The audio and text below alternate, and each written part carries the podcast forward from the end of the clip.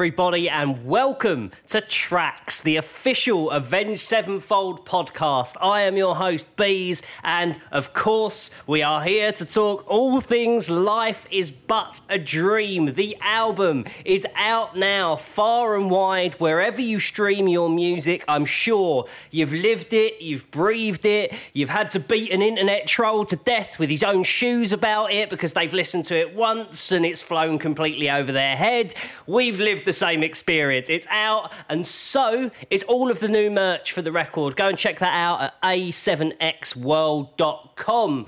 Joining us on today's special episode is two short-ish interviews about all things life is but a dream. Matt is going to be here very soon, and Joe Barresi, producer of the record, Evil Joe Barresi, no less, also going to be joining us on today's tracks. Go and check out the other episodes we've done about Life is But a Dream. We spoke to Wes Lang, who's the man behind the art that you'll have seen all over Life is But a Dream. The package, if you've got a vinyl copy of the record, the art is absolutely spectacular at that size. He also did the art for the tour merch that you can see, or some of the art for the tour merch. So, all things Wes Lang is on that episode. We also spoke to Chris Hopewell, the visionary director who made the video for Nobody and also did the stage. And our usual thing on tracks, we delve into the back catalogue of Avenged Sevenfold one song at a time and tell you the stories, the songwriting, loads of exclusive things that you won't have heard before. And then on all things Life is But a Dream, we have already discussed Nobody. Go and check that out. There is an upcoming episode of Tracks about the tour because, of course, the tour has started. The lads are on the road. I spoke to some of you in the queue at the forum in Inglewood, the big LA kickoff of the Life is But a Dream tour. I know they did some festivals, but this was the full production. We spoke about the VIP experiences. We're going to talk to the guys about being back on the road and bringing the Life is But a Dream songs to life. That is on an episode coming up. But right here, right now, that is enough from me. I've been Bees. He is about to be Mr. M Shadows, talking all things Life is But a Dream. Joe Barresi coming up after this. Can't you see? Life is but a dream anyway. So the dynamic with Joe is so cool because he's always open to hearing new artists, crazy things that we're showing him. Um, but he is such a gear head, like amps, plugins, compressors, doublers, tape machines, like all these, like imagine like this mad scientist sort of room. And the guy, I know he does this when we're not there. He's fixing things. He's trying things out. He's he's constantly exploring um, new sounds and new ways to do it and authentic ways to do it. Um, and I think so when we bring him crazy ideas, he's always like, well, try doing that, but through 25 different ways, right? Whether it's a, a microphone that he got from Toys R Us with a red cup around it, which we did use on the record, um, with a thing called the pig nose, to a you know a CB radio that's going through a certain compressor, through a tape machine, through. But he's got all these sorts of things. So when you think about like this new school approach that we're going for, but also this sort of authentic, do it for real, do it like get the real instruments, he's always kind of adding a twist to it. I think you hear it in all the records that he does. There's always like these sounds and tones or manipulations that you're kind of like, well, how did you do that? But he rarely, very rarely goes to Pro Tools to kind of manipulate. It's always really done with a pedal or some sort of gear. So he's a perfect guy for us because what we had to do on our side is say, okay, we think we know what we want, but Joe's going to go down a rabbit hole and let's let him do that. Because even if it's like three times out of 10, you will stumble upon something that if you didn't take the time to try it, you never would have found. And um, we find that extremely valuable. It's kind of this weird relationship where, yeah, we're pushing the limits, but he's also just a master in tones and and finding, but he also doesn't take things too seriously. Like we just throw something on the record that, and it doesn't really matter what it is as long as it sounds cool, you know, and it's not like overthought it's funny when we do tracks and we talk about like the the dynamics of songwriting and things like that one of the things that I think perhaps gets lost is like it feels like the studio vibe on this record was fun. Yeah, we um we got back to a lot of um the silliness and laughing and people will hear the record and there's a certain point where it's just it goes over the edge of just you know you can't take this too seriously right? And it's got to be fun. You got to want to be there. And joe is one of those guys that he's there hours before you are and he's there hours after you are. And um, he's putting in all this work and things that sometimes you're like hey dude you don't need to mix that tonight or you don't need to edit that tonight. And then you'll get like an email at like 4 a.m. And it's like, dude, he's been there all night. And then like, then you're like, then he's like, well, what time are you guys going in today? And it's like, well, we'll be in there like 12 or two o'clock. And he's like, okay, I'm getting in there at nine. And it's like, he's just a workhorse, right? And he loves it. It's like, it's not like he, we're making him be there. It's just like everyone's having fun and you're in there um, enjoying it. But he's a guy that, you know, he makes it fun because everyone wants to be there and everyone's enjoying the artistic output he doesn't mess with us on songwriting and stuff like that, but he will push us further and further to make sure things are sonically the something that he can put his stamp on, which I appreciate.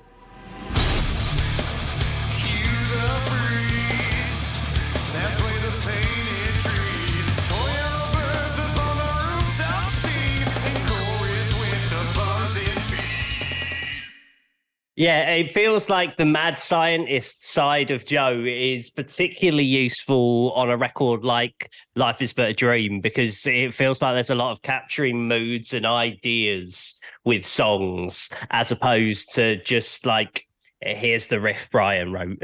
Yeah. Oh, totally. And it's a lot of it is, um, you know, you write it, something that you think is a good song, but then a lot of it now is like, okay, well, make some notes and we know that we're going to go in there and really feel this thing out. And you know because if you think about it you know we use different drum sets on most of the songs.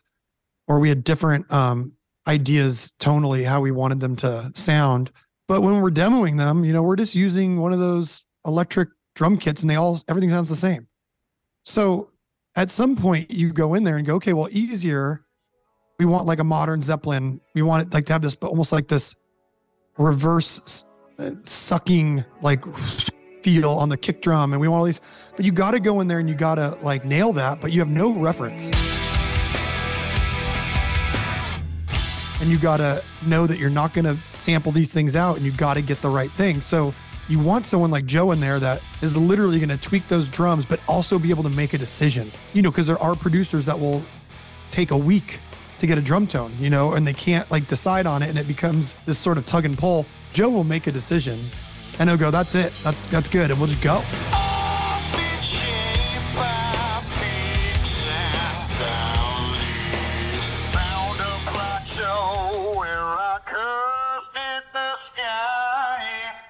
You mentioned Asia, and I guess one of the ways that there's that cultural musical exchange is I think like people have always anytime the word kanye comes up like it's like throwing a toaster in the bathtub right? Like the reaction is extreme.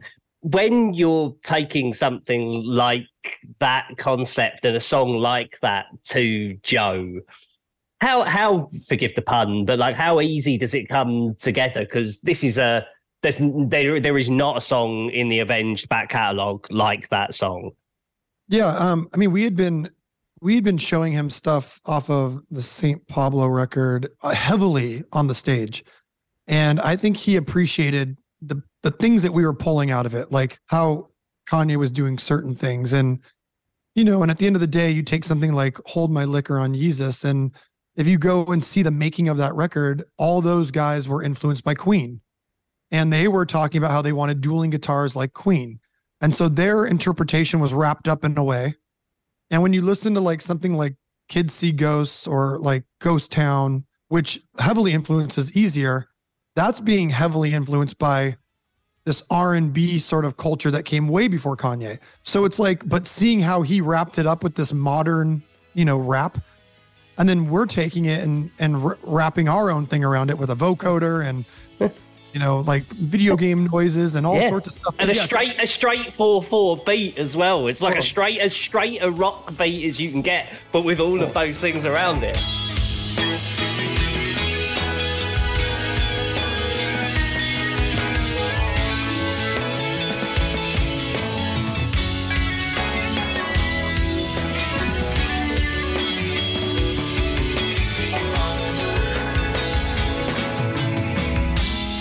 Kanye is a perfect example of taking a million things and, and making it his own. And I feel like that's what we want to be as a master of our own craft of taking a million things and making it our own. But someone like that, the influence is there because he does it in a way that is so tasteful always to us. And so I think Joe appreciates that, like where you add the 808s or where you add the low end or where you add like the bizarre different vocal change or this or that. And so when you bring it to Joe, he's not looking at it as anything other than sonically he's hearing things that we're hearing, you know, and he's going, okay, like I see what we're trying to do. And then, and then we'll like kind of pull it apart and go like, well, why does that hit so hard? Or why does that hit so hard? And we'll start kind of going through like 808 warfare and like trying to make our own 808s and manipulating them so that we can kind of match tones with big hip hop records. Well, why do rock 808s not hit as hard? Well, we kind of take their libraries and see what they're doing. Whenever you give Joe a challenge like that, I think he's more interested in not where it came from, but more, you know, it's a challenge. Like, what Yeah. are they doing here? You know, and I think they had sick drums on Kids See Ghosts. Like they, and it's funny because I was actually talking to Pete Wentz about this, or I was in a meeting that Pete Wentz was in, and we were talking about should Kids See Ghosts be nominated for a rock Grammy? And Pete Wentz said he talked to Kid Cudi, and he's like, Kid Cudi was saying that was them trying to be Led Zeppelin.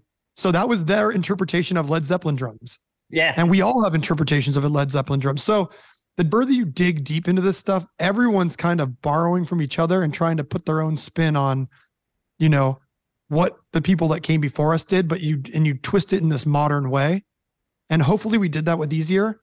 But I think that's where those guys were coming from. You know, Queen and Led Zeppelin are an influence on these hip hop records. Yeah, absolutely. Like if if you didn't hear, it, it's so funny. uh, There was a weekend in London where the Friday I saw Black Sabbath, the Saturday I was lucky enough to be Golden Circle for Kanye West, and the Sunday I saw Metallica. It's a decent weekend, but like. It- what hit me about Black Skinhead and that intro is it's like Sepultura. Oh, yeah. When, tho- when those tribal drums go, like it's that same thing. Mm. Like the hat on my head, I was so close to the speaker that the hat on my head was reverberating at the at the opening of it, and that's that's the same power that any rock fan can relate to. Yeezus is a heavy metal record. All those songs hit so hard. And you see all the that that culture has embraced mosh pits. They've embraced insanity at their shows. And it's uh it's interesting because we think it's so many worlds apart, but it's really not. Black Sabbath, Metallica, and Kanye seem like to me that all fits together. There's Mm, yeah, power. big riffs.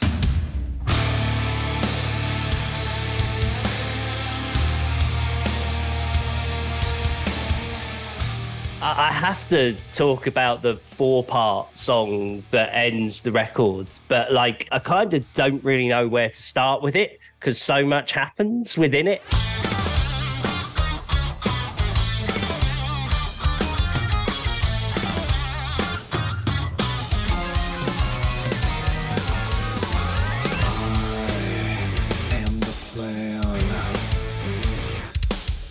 On part one, on G, the lead riff. When you go to Joe, or when that, uh, how does that idea formulate and how does he bring it into being? we go in there with a lot of ideas of how we're going to execute this stuff and we bring it to joe and we kind of say this is what we're looking to do and and, and by the way there's definitely pushback between him and brian on things because joe like joe doesn't want to use the fractal right like joe doesn't want to use these manipulated guitar tones so the compromise really is that brian's going to run them through real amps. Joe's going to modulate their own and he's going to record versions of it that are more authentic and versions of it that are more digital and then they're going to find a common ground which Yeah. i think is smart right? Yeah, and so something like that that was kind of the same as like a, a more melodic softer version of the nobody tone. With a little more i guess air being pushed through the amp a little more of that kids see ghosts feel like from easier but also having like this bizarre digital effect that we felt felt very modern uh zappa and then um and then we just you know we started digging into like what's this song about you know and g is about you know this God character, you know, the original G. And he's like super bummed on the people that he created. But when you look at God as a whole, we felt that some of those vibes might lose their welcome if they've stayed too long. So the idea was taken from Sicko Mode by Travis Scott, where there's it's like three songs in one. Where as soon as you think the song's going to start, Drake has this this line, and then all of a sudden it kicks into something else, right? Yeah. And we wanted to do that, but more dramatically, where it was like like 70s rock Zappa, Stevie Wonder esque, and then it jumps into like more Stevie, but Daft Punk esque, and then it gets into like the Sinatra feel, but drastic feelings of shifting, but never letting anything overstay its welcome. Right. Yeah. And that was the idea of like these kind of, I guess, bite sized versions of songs that we've never Yeah. done. But when you bring something like that to Joe, I think he's just excited because it's a trip, right? He's like, okay, we're going to get a 78 piece orchestra for this little bite sized thing. It's like, yes. And then we're going to, you know, do all these things. We're going to go all in on all these ideas because, yeah, we could record an eight minute song of each of those things. But isn't it cool that we're taking like two and a half minutes of each of them and just putting them in? So it's just like an overarching um, vibe that we're trying to to take on, but also take the time to make sure every single thing authentically feels right. And Joe, he loves that stuff. I mean, you bring him something weird, he reacts to that more than he reacts to if you give him a rock song. He's just gonna hit you up and go like, "That's rad!" Like, do more of that. He says, um, "I'm saving this for my solo record." It's like a save, it's like a, a famous thing he says in there, and that's always the super weird stuff that even we aren't gonna go there. But he basically takes it and puts it on the side, and he goes, "Saving that for my solo record." So Yeah. he likes the weird stuff.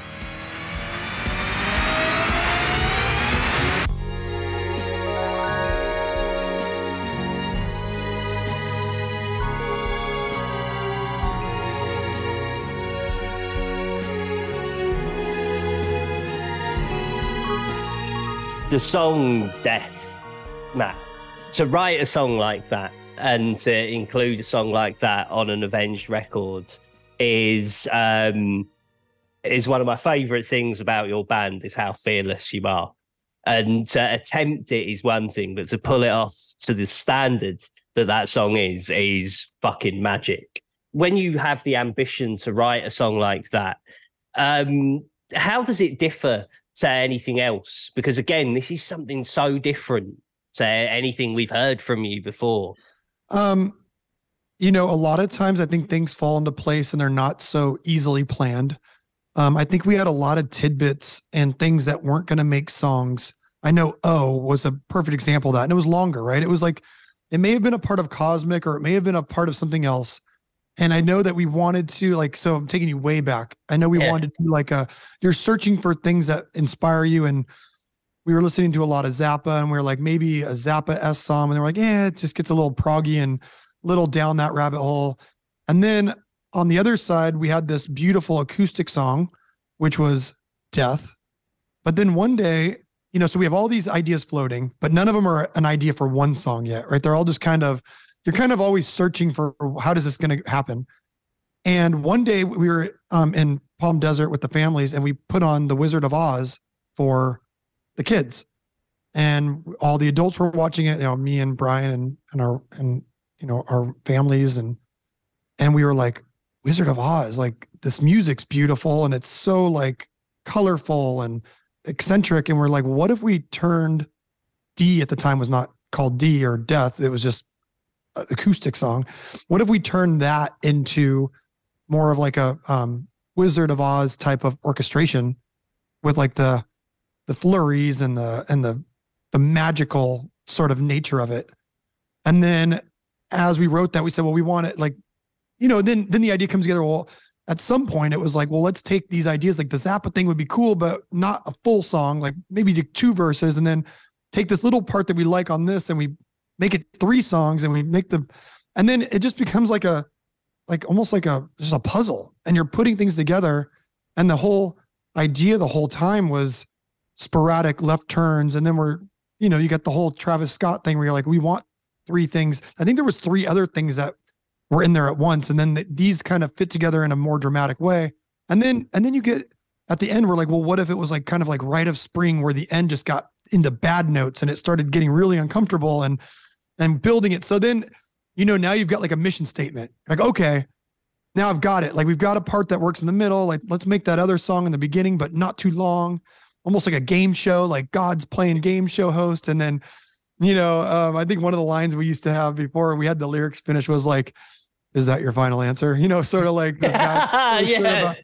And uh, you know, like you know, it was like, "Doom, t- t- t- t- t- t- is that your final answer? Like for pull, we were pulling it from uh, Who Wants to Be a Millionaire or whatever. Yeah. And so, you know, it just goes through all these iterations until you finally settle on it and you feel like it's right. Um, so I don't really have a good answer other than anyone that you know that's creative knows that these things are just kind of you have all these elements, and then it's like, well, what are you going to do with them? You know, and then Yeah. then you have to mold them to fit this sort of narrative that you're trying to accomplish, and that's God is a perfect example of that. Just no clue until you had a clue. We spoke about it on the Nobody episode of Tracks when you were like, we had to ask members of the orchestra to play wrong notes and it was so alien to them. Is that where it exists? Is it on D? Is it on Death? Yeah, it's The- at the end of at the end of death. There was we were having them slowly start getting out, and um, they stopped a few times. They're like, "Okay, is this right?" You know, we're like, "Yeah, it's right." And they're like, "Oh, okay." And um, You know, very, I mean, they're not- very polite and diplomatic of them going, Are you sure, lads? yeah, yeah, yeah. And I think you know, I think honestly, they've played stuff like that before. They're just probably not used to, like, they might get something like that from like a John Williams or someone that's going in there and, and they understand that these are. I can see them going in there with a rock band and thinking, okay, these guys, there's some mistakes here. Like, why would they be doing this on a rock record, right? It's not like they've never heard anything like that, or That's you know, interesting. but, yeah. but I think they're just checking, going, okay, like, you know, Are you sure you know, don't want to just do the linear rock thing? Yeah, you sure you don't just want the good notes? yeah. yeah. So, um, and so I think it was just them kind of checking up on us because it just seemed a little like, why are you guys doing that? You know.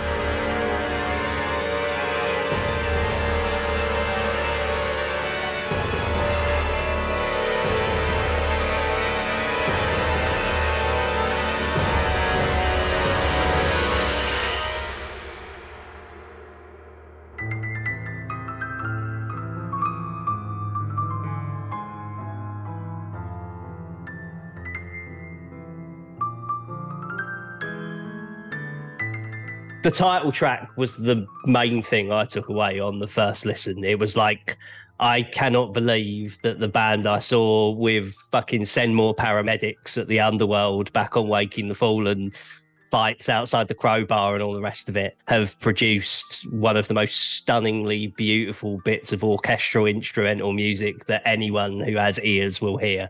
Can I ask you about the journey to that? Because I know that this was a, a big thing for Brian in particular.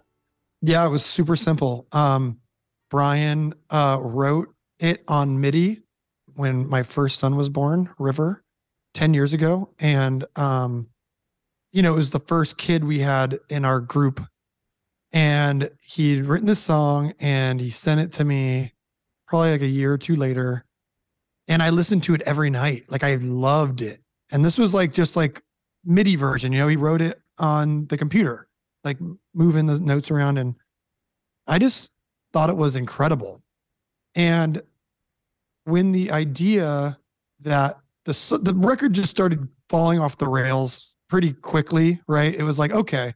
And by the way, there was bigger things on the record that it could have made all these ambitious crazy parts less um noticeable because there'd be more of the the rock or the longer bigger songs and then like these things would but we felt that if you kind of took those things out more and more it made these other crazy parts even more wild because it was like nonstop right? Craziness. And once it started falling off the rails of god was going to end this record i was like dude we should put the song you did for river at the very end of the record because it's like the end of life purpose meaning meaninglessness or whatever it is or your meaning or whatever you want to be i was like this reminds me of like that scene in the shining when when jack's talking to you know the ghost of the past inside that bar and everyone's in there and there's like a party dancing and but it's like it's like all the murderers and the things that had happened before. And i was like this this feels like end of life. It feels epic. And i think he was like maybe kind of you know let's let's see. Um we sent it to Joe. Joe loved it. And and then Joe, while we're recording, he's like, Hey, you know, it'd be even better is if you learned how to play this and recorded it yourself. And and at first it was kind of like laughed off. Like Brian's not a pianist, he's not trained at any of that. Um, but then Brian's like, okay, I'll, I'll maybe I'll like take a look at it. And he ended up like waking up every morning for quite a few months. I don't know exactly how long it was. It could have been six months, eight months, could have been a year. And he'd just wake up and start learning parts. And by the end of it, Joe came over to his house and and literally mic'd up the piano at his house so he felt comfortable and and he played it. And you know, you could feel you can hear his foot in the recording. You can it's like all real. And it was crazy because it was like was so proud of him. And it was weird because it was one of those things where the rest of the band wasn't really privy to it because it's something we were, it was like a family thing. Like it's like for my kid and and it wasn't something we were like sending the band, like, oh, look at this is um, but I remember when we decided on the idea and we went in and Andy Wallace was mixing it and there wasn't much to mix. You just have to kind of just get the compression right and the tones, and it's just a piano track. But I remember Zach sitting there and he's like, I'm so glad we're ending the record like this because not only the, is the record crazy, but this is a perfect way to end a crazy record by a piano part that goes on way too long. and I was like, that's that's brilliant. And um, he's like, no, it's the perfect thing because you're already saying what the fuck, but there's no bigger what the fuck because the whole time you're probably sitting there going like, well, when's something going to kick in? Like, what is the point of this? But I think it also stands that when you understand it, it's not a, a gimmick. It's like once you understand it, you're like, oh, this is actually really nice. This is this is cool. I did Chris Jericho's podcast and he was like, So why did you do that at the end? I was like, Well, what do you mean? He's like, uh, I mean, just why? I'm like, I'm like, it's a perfect question. I don't know. I mean, it just felt like the end of life. It felt like the end of a story. And and if you play it all together and it starts back into game over, it actually starts back very nicely and kind of has this metaphor for you know there is no beginning and there's no end. And so yeah it's a long answer but it's i loved it. That's the real answer is i loved it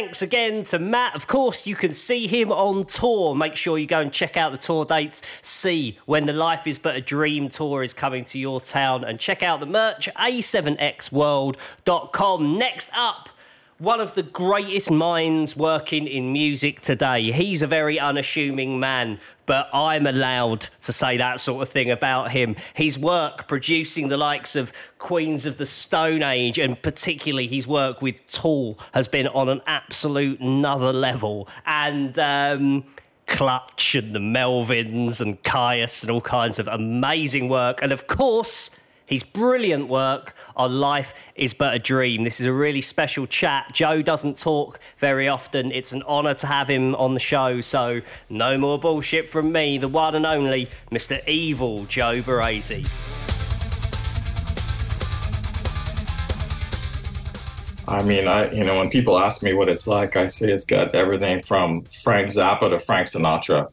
I mean, it really is. You know, it's a it's a insane body of work if you analyze every little piece of whatever's going on in there, you'll find influences from Judy Garland, Star Trek, uh, Die Antwoord, uh, you know, um, Daft Punk, uh, Kanye West. I mean, but but it's incredibly musical, you know, and and that's I don't know, you know, you ever, you ever listen to bands bands progress when you listen to you know the body of a band's material, whether it be a metal band like Van Halen or Scorpions or or whatever and and these guys you know they as you get older they raise the bar for themselves too and i mean the end of the record is a piece that brian wrote for matt's kid i was like you have to play this man and he played it kicked his family out one weekend and my my assistant and i drove down there and we set some mics up and I mean, just that alone blew my mind. The, the writing of it blew my mind. Yeah. But the playing of it blew my mind also because Yeah. that, that dude's an unstoppable musician. I I mean, it's it's funny. Like we like the show that we put together, we delve into the back catalogue and tell the story of each songs. And something that I was perfectly aware of before starting this project with the band is I, I think they're far more avant-garde as a musical group than people give them credit for. Oh, yeah. And like that has been the case up to now, but Life is But a Dream extends that, like hyper extends that. Oh, yeah, yeah. 10 records in one. Yeah, and this is so. What I wanted to ask you is like, does it require an open mind to be involved in a record like this? Because it involves such non-traditional thinking on all fronts. You know, I mean, the only open mind is what am I going to learn at this point? Because those guys are they're on a whole nother level. You know, I mean, in the end, like what a what a producer or an engineer does is, or a mixer, or whatever, is to try to preserve what the band actually wants and whatever that takes. And the fact that these guys don't settle and they push you and they have ideas that are interesting and they they're honestly they're so they're so genuinely in love with music that nothing else really matters. I mean, that's the only way I can really explain it. You know, I mean, I, I can explain it in many other ways too. You know, I drove down to Costa Mesa, you know, for three months, and I'm sure I complained every single day about the traffic. And those guys drove up every day and never once said anything about traffic. You know what I mean? Like to them, being able to make music and do what they do, and and every day they would come to you. I mean, you can see it. You know, when somebody goes, "Hey, man, check this out," and they play something for you, and they're like incredibly like stoked that something else like check this out and the bass on this and why is this and and and, and so I mean every day was an adventure.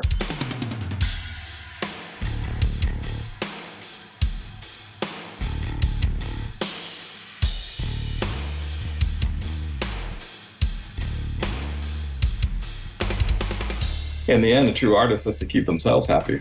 And, and, and that's really, you know, testing themselves and pushing themselves to the limits and the writing and the rehearsing and, you know, bringing up Brooks coming in and adding a whole nother dimension to the writing and the playing and then pushing him to the limit, you know, what can you do? And he's like, I can do this. And they're like, awesome, you know, and then we can write this. And then what, what else, you know, it's just, it's crazy to see it all go down. Actually, it's, it's pretty phenomenal. And the, and the string arrangements. I mean, that shit is unbelievable.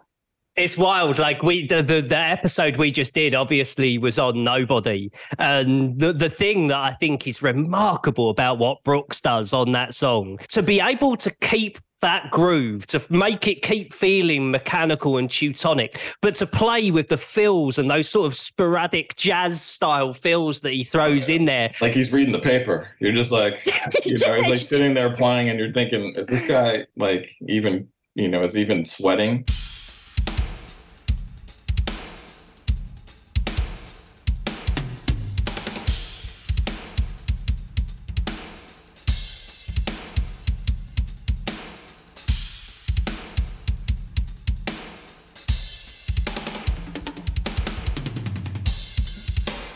It's pretty nuts to watch it all happen. And and and you know and honestly there's there's no fixing in any of this stuff. It's played which is a refreshing i mean you can tell.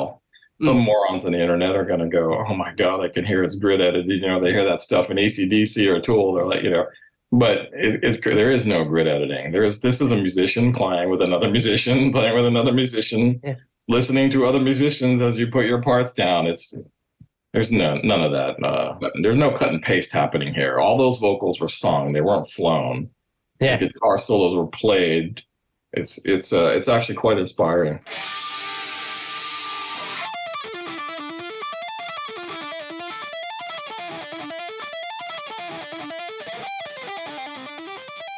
When you mention about it not being computer driven and those kind of things, to people that might not know, what is it about using something that's real and organic and human that matters against? Like, there's, there are many different ways to skin a cat, but why does it Right, matter right. for And- Avenged? There there are elements of stuff where you know maybe the viola line isn't possible to be played that way, and that and that's the one instance where maybe something you know. There's always the thing. Yeah. Okay, there's some real keyboards on it, but you know maybe the software part is sounds just as good or better, or this is what we're looking for. So it really is a fusion. But to me, the the I mean, the ability to be able to do it, you know, monetarily is one thing as well Yeah, yeah, but it's it's how records were made you know i mean i think when you have the same everything the same plugin the same sample library the same you know keyboard to trigger stuff and you tend to you know i mean there's there's no nuances and and and software has gotten better believe me i'm not just an anti-digital guy ever but there's something about human beings interacting with each other and the, the realness of stuff. I mean, there there are some digital things on the record, and there's a lot of analog things on the record, and and there's a marriage of all of it to me, just tools in the end. But yeah. the real really kind of preserves the test of time as well.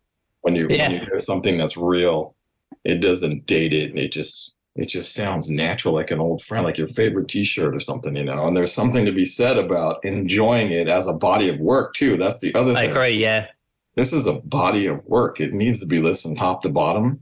And if you've got that time to, to go through those songs in that order, by the time you hit the end, you're going to need a moment to recoup.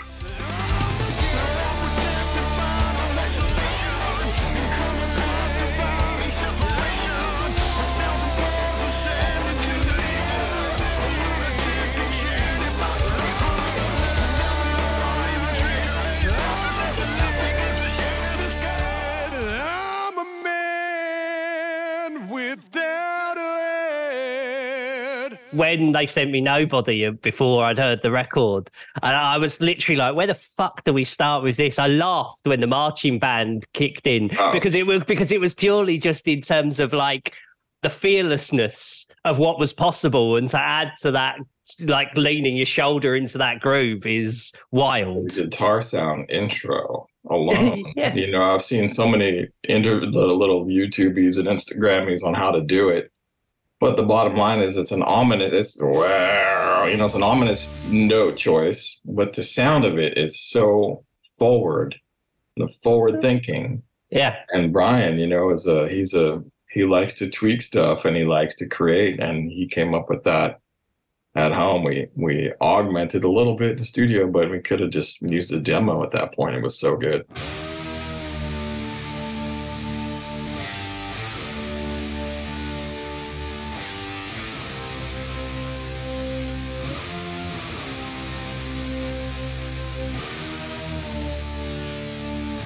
They're famous for they don't look to a lot of outside help for their work. And you're someone that that has their trust in that way. With them coming to you with unconventional ideas like you say it's ominous. Is there a lot of that unconventional thinking and thinking outside the box with sound on this record? Yeah. Oh yeah. and, it, mean, and, and in what ways uh, like without wanting to like get the magician to tell you tricks would you say I mean, I'm always willing to disclose everything, but I mean, for them, since they do a fair, fair bit of pre-production and writing at home, it's it's already pretty detailed, using sound in unconventional ways with plugins and things like that, and you know, and and programmable guitar stuff. And so then then they come to me, and then I'm I'm the old guy, so you know, I think the generation gap between us, they're like, oh, here's a tape machine, and here's how do you get that kind of sound? And then um, then they they can obviously get it with a within a computer, and I just go, well, in back of my day, well, Sonny, back in my day, we used to do it like this, you know, and I bring that that element to it, and then there's a marriage of the two. So um, there's stuff on here that's just, I mean, there's you know, there's vocoding, there's talk boxes, there's uh, you know, I just that that inspired me to build a talk box, and that got me to go back further into looking at something called a Sonovox, which is, you know, when the talk box was really invented is like 1939, honestly, and no one really knows that. I didn't even know it until I started. Jeff Beck died. I built a what he called a bag, you know, a talk box element inside a bag, which allows you not to just have to go to a microphone and put your mouth on a tube, but you can actually put the tube in your mouth and move in and out, which gives you that dynamic. You know, there's there's all kinds of uh, I, I don't even I don't even I mean we we've I had a you know a couple different like odd microphones for Matt to sing through and I mean the conventionality of, of singing through a little PA mic and putting a a cup, like a solo cup around it.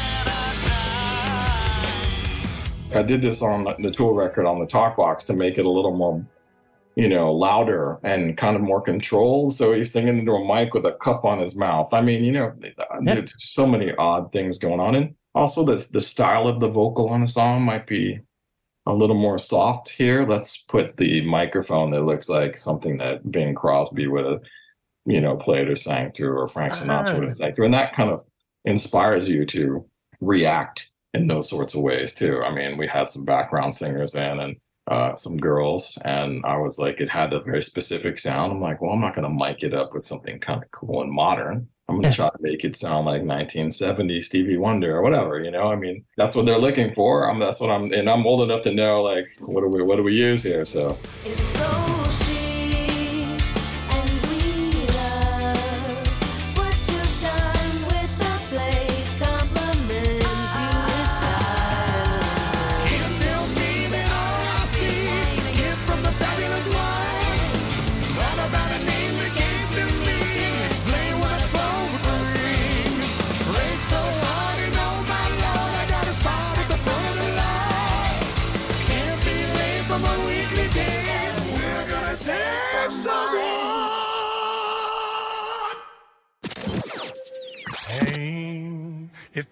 Its way back in until we meet again into that good night. None too far as we chase through the stars beyond forever. I'll follow you.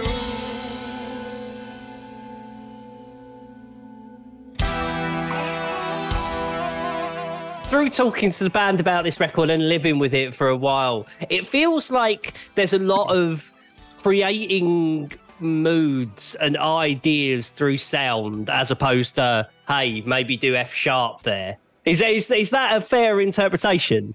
Yeah, definitely. I mean, you know, I, I mean, the thing about music to me is music is passion. You know, it really is like it, it's a, it's something that should make you want to rewind and put it on again. You know, what is that?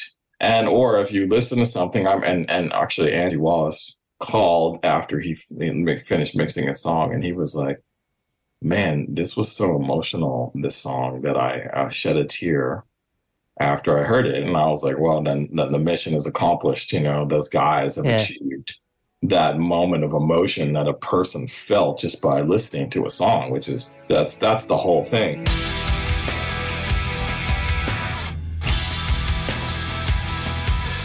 That Kanye influence is sometimes very like apparent and he's very much so on easier with that kind of vocodery effect. It's funny that it goes into a Dimebag groove that kind of fuels the song. We we can see the wealth of bands that you work with, but there's no one that particularly approaches that zone. No, I mean, I, I mean, I find it challenging, honestly. I mean, because I don't religiously put Kanye on.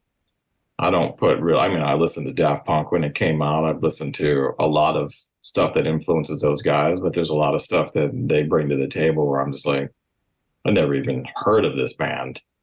So, but to me, it's not really it's not really my job to to say yay or nay. I mean, my job is to like let's this is what you want. Let's do the greatest interpretation of what you want. Maybe in the end, you're like maybe it needs to come back a little or whatever. But but usually my you know my job is how do I make your job easier, and and whether that be you know, I mean you you know you're influenced by with your performance by what you're hearing. So that's the other thing. If strapping on something and singing through an odd mic makes you sing in a way that you're trying to portray, then that's better than, you know, trying to put it on after the fact. And those guys are Yeah. really, I mean, they're pros. I mean, they've made so many records already and they're, you know, and they have fun. That's the other thing, you know. So it's, it's a lot of times you're under pressure making a record, but I don't think these guys ever didn't feel really any pressure until there was maybe a due date or whatever. You know, Yeah. to finally be done, or you know, we're trying to figure when Andy could mix it, when Bob Ludwig could master it. And I don't know. I we just had Yeah. a lot of fun. It was odd because it was during COVID as well, which made life a little weird. But it, sometimes when you have a little break like that in between bits of recording, you can actually sit there and listen and focus, and and then you come in more, you know, focused. This needs to be changed. This could be way better. This is amazing. Maybe we should double it, or you know, let's add something here or whatever. So stuff happens for a reason. Yeah. You you mentioned fun there, and they're fun to work with. It's funny. I I, I spoke to Matt on the phone, and he he answered the phone one day, like uh, about about fifteen months ago. Say, I phoned him, and he answered the phone laughing, and I was like, "What are you laughing at?" He went, "I've just recorded a new part for our new record. It's so stupid. You're gonna love it." Right, right. like it's a how as someone that's worked with them on two records now. What are they like to work with as people? They're so nice. I mean, you know, there's a lot of bands that are nice, but there's bands that, you know, there's always the the one sometimes, or there's always, you know, you have to, Yeah. you know, this is this is not like, first of all, it's not brain surgery, so no one's dying if you make a mistake.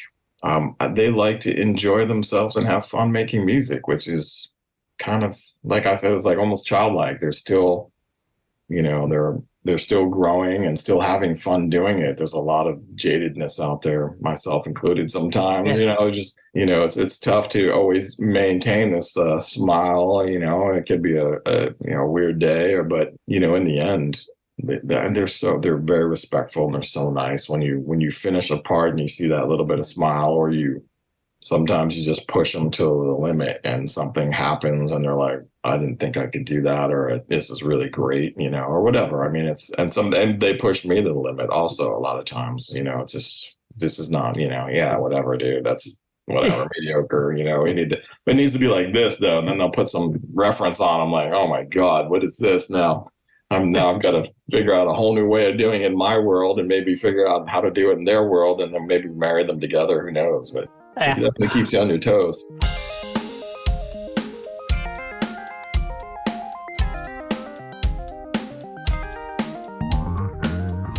Yeah, I don't. I don't feel anything makes your point quite as emphatically as the four-track opus that that ends this record. The kind of God into life is but a dream. Um, like I, I just I have to ask uh, a couple of things. Um, one is that the the first part of it has like a riff that feels like it could bring down a skyscraper and like these weird Satriani freakouts, and there's a bit that kind of conjures a part of what Danny Elfman does on the Simpsons theme music. It is so wild, and that's one part of this four parts.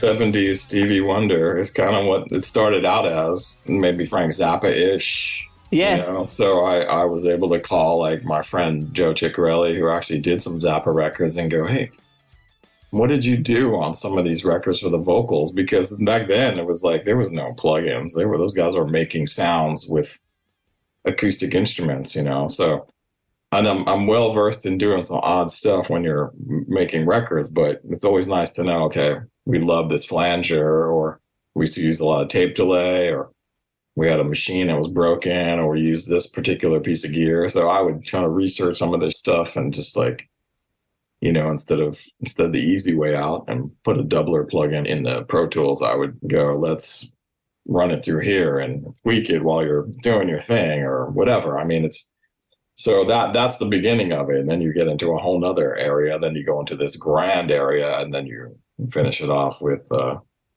with Chopin or whatever you're gonna call yeah. it. Have you ever worked on a track like the death part of this with the that's the Sinatra style singing and like it, No. it's- so, so can, can I ask about that track specifically because it's just it's so wild for any band to have done it, let alone a band that no one's expecting this from Avenged Sevenfold. I give them all the credit in the world, and I, I admire their archery always. And I didn't know they had thi- this in their locker. What was it like as a song to work on? They had a really good emulation of it going already. The demo is phenomenal.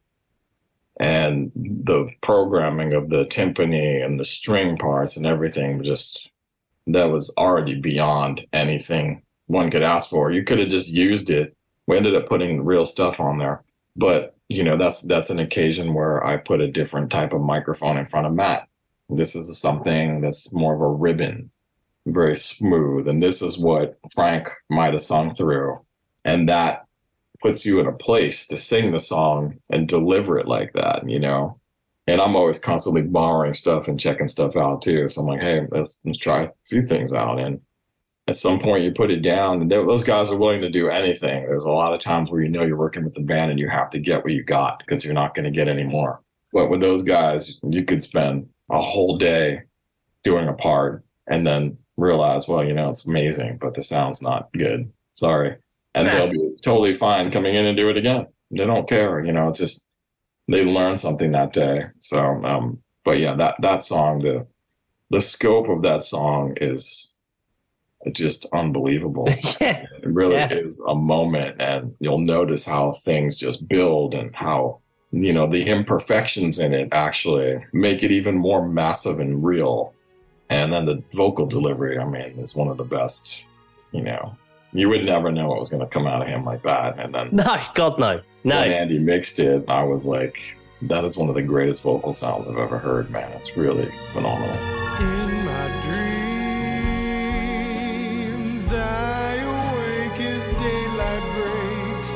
Wash my face. Put my bedroom back in its place and tucked away.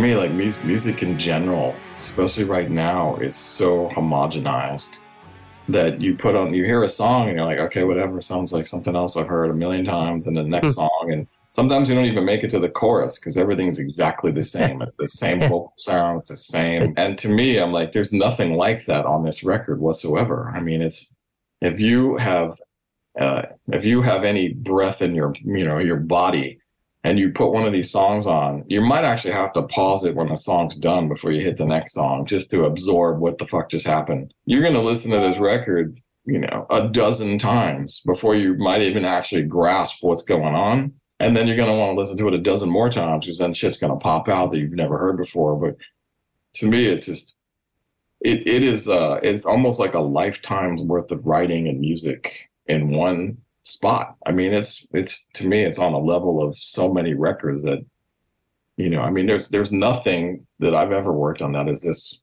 broad, and but still musical.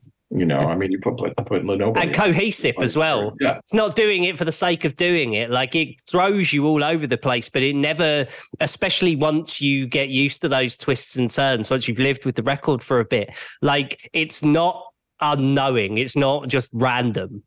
And it, that's that really is them. It's not like it was like designed after the fact. It really was in the the demoing process and the songwriting process, and and it was part of the concept that they already had in their head, and they have bionic memories. That's the other thing. I mean, to me, I, I hear so much music, and there's so much scatterness going on in my brain. Part of it's because I'm old, and part of it's because I'm looking at tracks. I'm looking at what's this hat doing right here and mm-hmm. sounds and panning and all this stuff but they they're like oh in this part we had this planned and this this has to go with this here and this is hearkening to this here and that's because they demoed it all and they've got it up in their brain and this is the body of work came out of their beings and it was kind of laid out. We just had to put it down for good Incredible stuff from the one and only Joe Barresi. Do go and check out Life is But a Dream. I don't even believe I have to say that. You've listened to Life is But a Dream. Keep streaming it. You've got to see it live. Honestly, the LA show was mind blowing, and that's just night one of the tour. When they're in their groove, this is going to be even more special. Enjoy the show if it's coming to a town near you. I have been Bees. They have been Avenged Sevenfold. Make sure you subscribe to the show, and I'll see you next time on another episode of Tracks. Give me a button.